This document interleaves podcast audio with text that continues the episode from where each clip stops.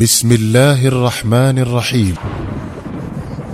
العباس بن عبد المطلب رضي الله عنه. تناهى إلى زعيم قريش عبد المطلب بن هاشم أن هناك امرأة ذات عقل وجمال من بنات ملوك ربيعة تدعى نتيلة فسعى إليها وخطبها لنفسه وبنى بها فولدت له طفلا قسيما وسيما بهي الطلعة.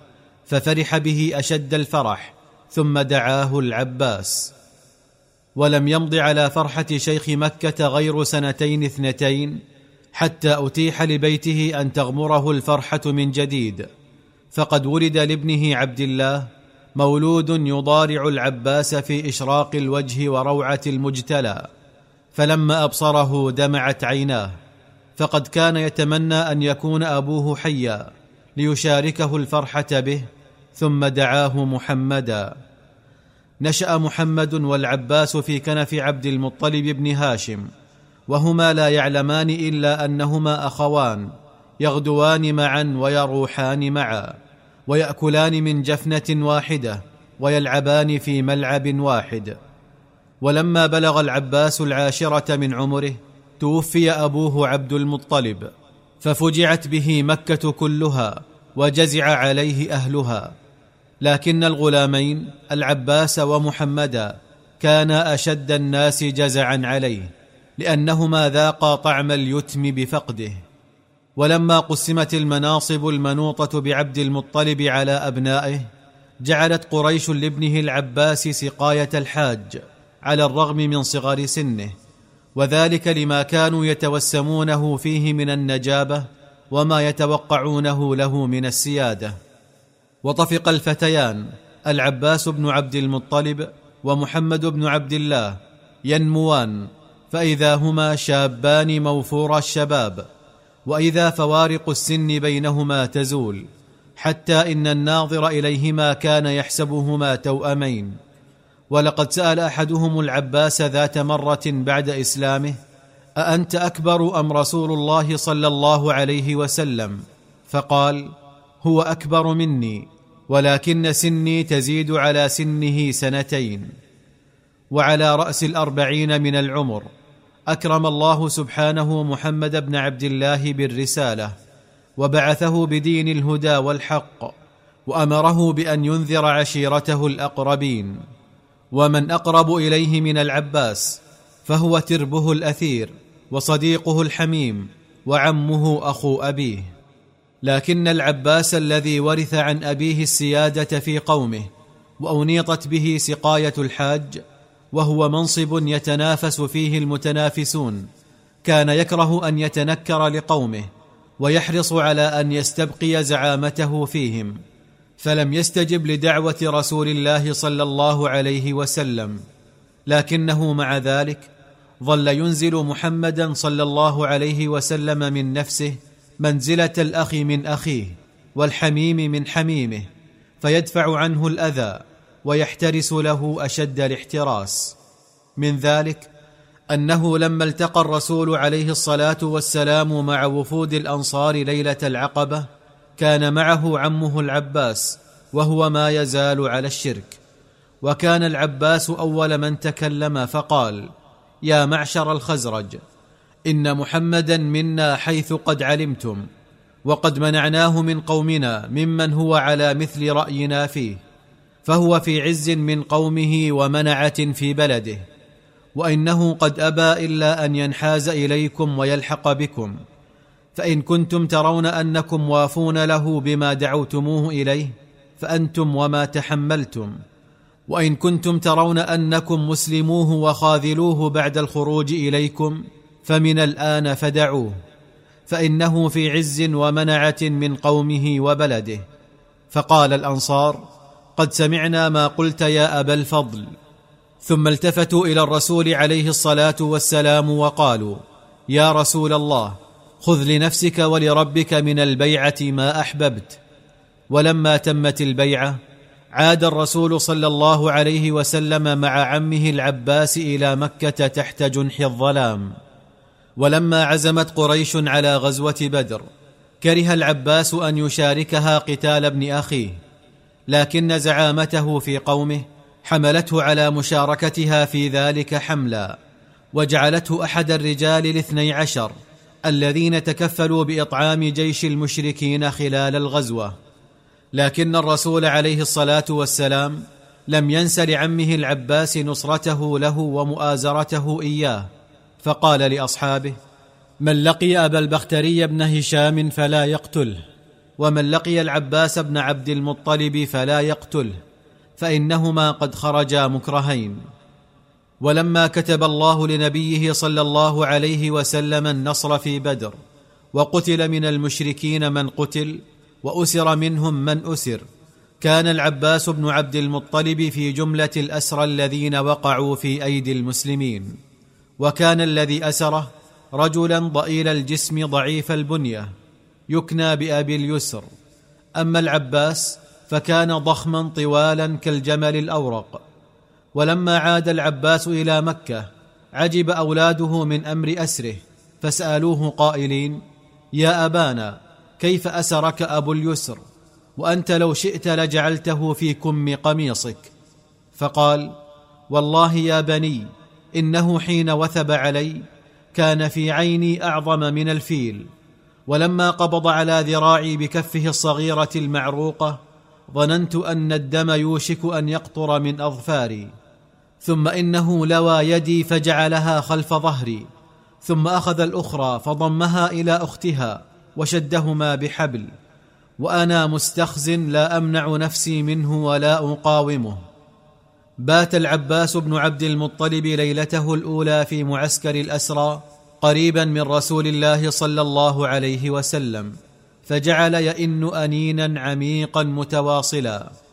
فلما بلغ أنينه مسامع النبي عليه الصلاة والسلام أرق وبدت على وجهه ملامح الحزن. فقال له أصحابه وما يحزنك يا رسول الله جعلنا فداك. فقال أنين العباس بن عبد المطلب. عندئذ قام رجل من المسلمين إليه فوجد أن وثاقه قد شد عليه شدا قاسيا فأرخاه له فسكت. فأثار سكوته مخاوف الرسول عليه الصلاة والسلام وقال ما لي لا أسمع أنين العباس فقال الرجل أنا أرخيت وثاقه. فقال النبي عليه الصلاة والسلام فافعل مثل ذلك في الأسرى كلهم. ثم إن الرسول عليه الصلاة والسلام جعل يأخذ من الأسرى الفداء فلما أتي له بعمه جعل العباس يعتذر له بأنه لا مال عنده. فقال النبي عليه الصلاة والسلام فأين المال الذي وضعته عند زوجتك أم الفضل؟ وقلت لها إن أصبت فللفضل كذا ولعبد الله كذا ولعبيد الله كذا. فبهت العباس لأن ذلك أمر لم يطلع عليه أحد أبدا إلا الله. وفي يوم أحد أبى العباس بن عبد المطلب أن يخرج مع المشركين لقتال النبي عليه الصلاة والسلام. بل إنه أرسل يخبره بعزم قريش على الخروج إليه. فكان لذلك أثر كبير في استعداد النبي صلى الله عليه وسلم وأصحابه وتأهبهم للقاء العدو. مضت عشرون سنة على دعوة الرسول صلوات الله وسلامه عليه وعمه العباس لا يزال على الشرك.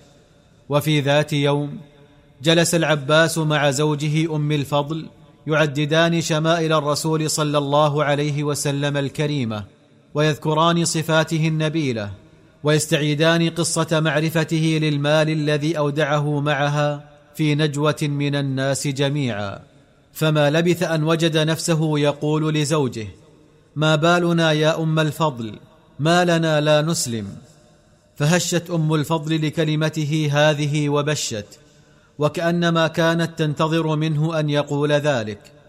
وفي ساعات معدودات كان العباس بن عبد المطلب قد أعد راحلتين له ولزوجه ومضيا معا نحو المدينة مهاجرين إلى الله ورسوله صلى الله عليه وسلم. ولما بلغ العباس وزوجه الجحفه فوجئا برسول الله صلوات الله وسلامه عليه يقود جيشا جرارا لفتح مكة وفوجئ بهما الرسول عليه الصلاة والسلام أيضا. فقد كان لقاء على غير ميعاد. وبادر الرسول صلى الله عليه وسلم عمه قائلا ما الذي أقدمك يا عم؟ فقال الرغبة في الله ورسوله. وأعلن هو وزوجته كلمة الحق ودخلا في دين الله بعد طول جموح. فما إن سمع الرسول صلى الله عليه وسلم عمه يشهد أن لا إله إلا الله وأن محمدا رسول الله حتى فاضت دموع الفرح من عينيه وقال هجرتك يا عم آخر هجرة كما أن نبوتي آخر نبوة. منذ تلك اللحظة عزم العباس بن عبد المطلب على أن يستدرك ما فاته من الخير والأجر فوضع نفسه وماله في طاعة الله ومرضاة رسوله صلى الله عليه وسلم. ففي يوم حنين لما انهزم المسلمون وتخلوا عن رسول الله صلى الله عليه وسلم وقف إلى جانبه وقفة الأسد الهصور فامتشق السيف بيمينه وأمسك بزمام بغلة رسول الله صلى الله عليه وسلم بيساره وظل ينافح عنه مع نفر قليل من أصحابه حتى كتب الله على أيديهم النصر.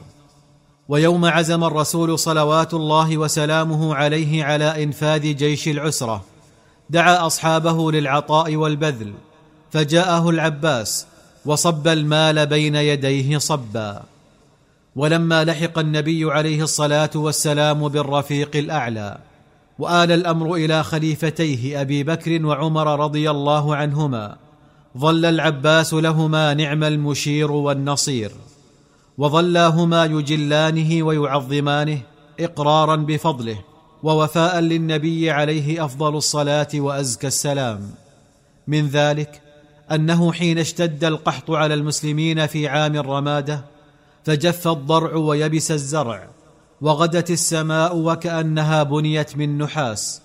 خرج عمر بن الخطاب بالمسلمين فاستسقى لهم فلم يسقوا. وكرر ذلك مرات فلم يستجب لهم فقال لجمع من أصحابه لأستسقين غدا بمن يسقينا الله به إذا شاء فلما كان الصباح مضى إلى العباس بن عبد المطلب وقد غدا شيخا كبيرا فقال له يا عم اخرج معنا لعل الله أن يسقينا على يديك خرج العباس بن عبد المطلب في جمهور المسلمين خاشعا خاضعا مخبتا لله وكان أمامه علي بن أبي طالب وعن يمينه الحسن وعن شماله الحسين ومن خلفه جموع المسلمين فصلوا ركعتين ثم أخذ عمر بيدي عم رسول الله صلى الله عليه وسلم ودموعه تبلل لحيته وقال ادع لنا يا عم رسول الله صلى الله عليه وسلم. فرفع العباس كفيه إلى السماء وعيناه تفيضان من خشية الله وأخذ يجأر إلى الله بصالح الدعاء وخالص الرجاء والناس يؤمنون من ورائه ضارعين منتحبين. فما كاد يتم دعاءه حتى تلبدت الأجواء بالغيوم الدكن وأرسلت السماء غيثا على الأرض مدرارا وأزال الله عن المسلمين الغمة وكشف عنهم الكرب وسقي الناس على يدي ساق الحجيج رضي الله عنه وأرضاه.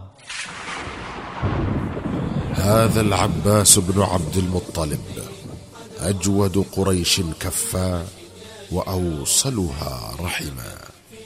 محمد بن عبد الله.